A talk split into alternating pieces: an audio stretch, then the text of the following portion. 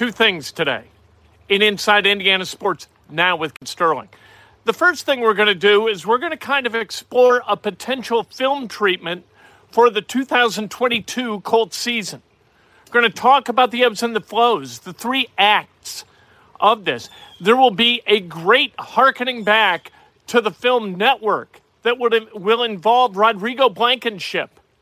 We're going to talk about uh, the great Sam Ehlinger riding in and saving the day for the Indianapolis Colts. A story of redemption. And then we're going to have three possible endings. Well, really, two possible endings, but one of them uh, ha- has like an extra bit of ending that'll be a nice twist. Then we're going to have a guide for your enjoyment of the rest of the 2022 season as we embark on the on the next 11 weeks. We're only 7 weeks in. We've got another 11 weeks of drama with this team. We're going to talk about how you can best enjoy it. Like I said, this is Inside Indiana Sports Now for Thursday, October 27th, 2022, brought to you by the great people at BUSR.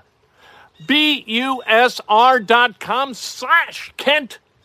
Sign up, your initial deposit. They will match with a free play bonus up to $2,500. It'll be 150% of your initial bonus. How about that action? That's great action. All right, hit the subscribe button. Tomorrow we will reveal what is in the golden prize egg. You could win that if you subscribe and you like the videos this week. And uh, hit the like, right? The, ring the bell so anytime we go live, and we do, we go live. We don't do these canned. This is not like put together and edited. Is just me talking about stuff about the Colts primarily, a little bit about Indiana basketball, but none of that today. All Colts today. And if you want to make a donation, make a donation. But today is more about what this is going to be this film and this treatment that I may or may not pitch to major motion picture studios. All right.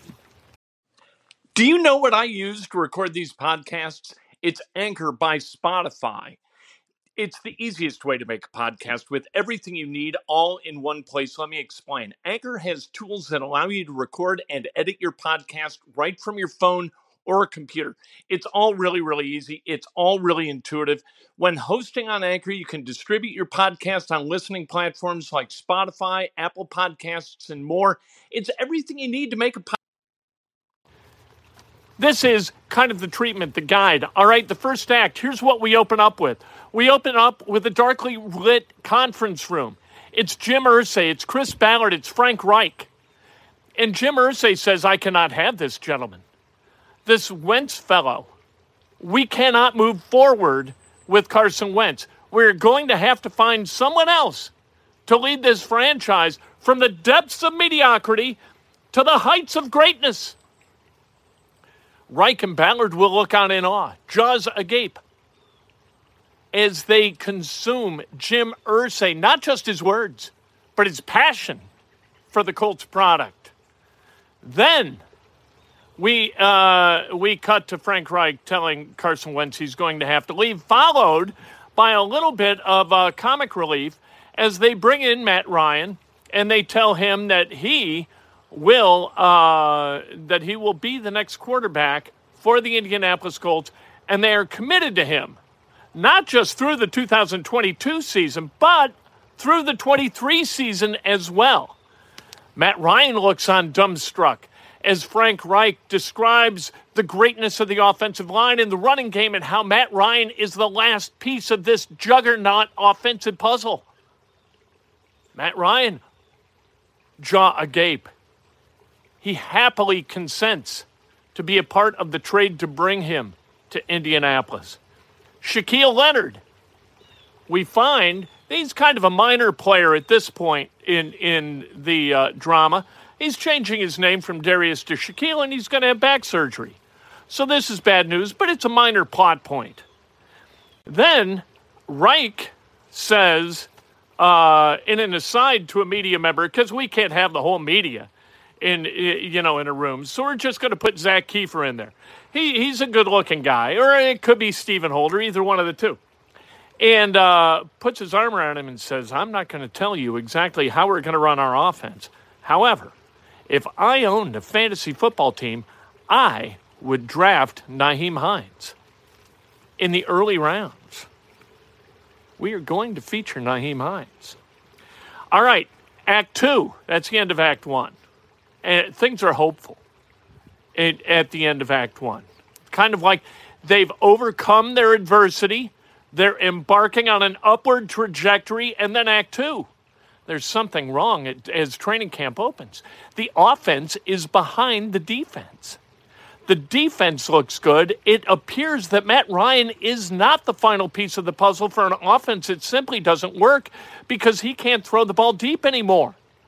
But in the preseason games, we see Sam Ehlinger come off the bench in the second half, sure, with the third unit and against third units, but there's an electricity in the building in Lucas Oil Stadium eh, because we've got location costs that have got to be managed.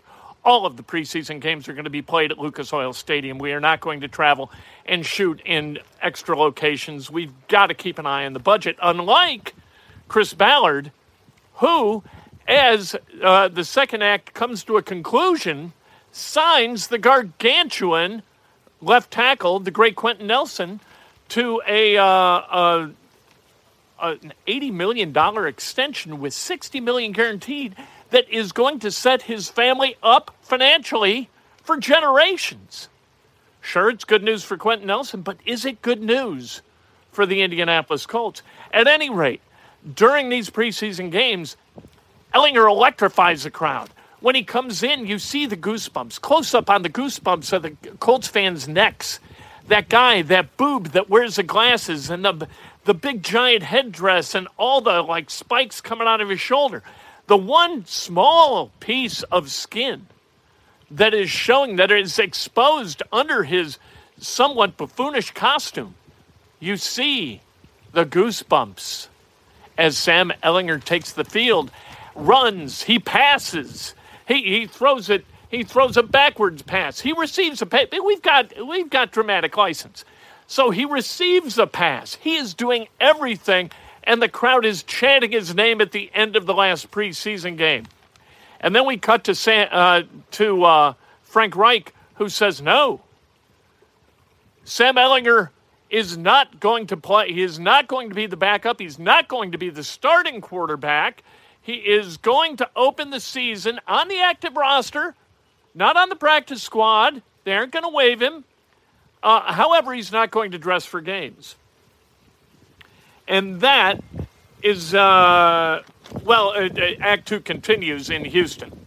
So, Act Three, uh, here's what goes on in Houston. We know what goes on in Houston. It's a tie. The Colts are down by 17 in the fourth quarter. Matt Ryan leads them back from the dead. They tie the score. They go to overtime, a 42 yard field goal attempt by Rodrigo Blankenship and he misses. Flies home. We see he's disconsolate on the plane. He knows what may be coming.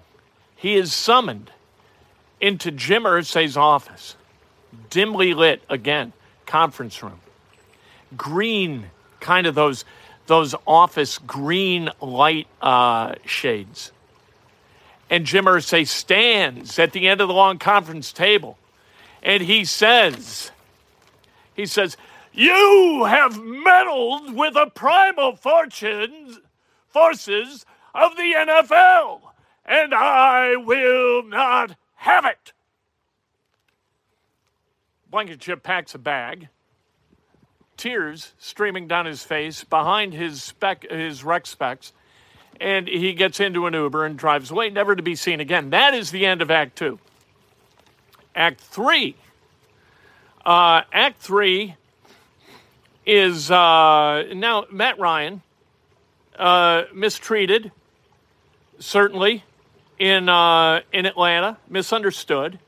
He is continuing as the quarterback, and we have uh, Matt Ryan founder periodically, and we cut away and we see Sam Ehlinger in street clothes. And you see in his eyes, there's a man. If this was just me, there are those moments in the in the uh, in the film, and then uh, suddenly it, it, it, kind of it wobbles a little bit. This we got to flesh out the, uh, the, the, this opening part of Act Three, all right, because there's some wobbles. They win against the Chiefs. They win against the Broncos. They lose twice against the Titans. And we cut to the suite with Jim Irsay. Jim Irsay is furious, his lips pursed, very, very upset. Uh, the Colts, they lose to Jacksonville 24 nothing. And then the end of Act Three, here's what happens. All right, and here are the there are a couple of different endings in, in Act Three. The first one is uh, the Capra, Frank Capra esque story. All right, Reich, Ballard, uh, they redeemed. Ehlinger leads the team to the playoffs, and everybody rides into the sunset together. It's kind of like Mr. Smith goes to Washington, but it's Mr. Ballard goes to Indianapolis, right? Or Mr. Reich goes to Indianapolis. Ehlinger, the lever that serves to redeem Reich and redeem Ballard that's the first ending. We're not sure how that's going to test. Then we've got the Eugene O'Neill ending. All right. This is Ehlinger Founders. Has tremendous difficulty. All right. Um, the Don, thank you for the donation. Does it have a happy ending? Well, it depends on your, your perspective. Uh, should we go with the first, the Capra? Capra movies always have a happy ending. It's a wonderful life. Mr. Smith goes to Washington. They're all stories of redemption. They're wonderful. All right. But this Eugene O'Neill, Eugene O'Neill ending with Ehlinger founder, foundering, uh, the team collapses. The curtain comes down just after the third meeting, headed by Irsay, with Ballard and Reich, where they are both fired, dispatched from the building, and get into their own individual Ubers. But the bonus ending is this we get rid of the Ubers at the end for Reich and Ballard, and they get into a 1966 Ford Thunderbird just like the one that Thelma and Louise had.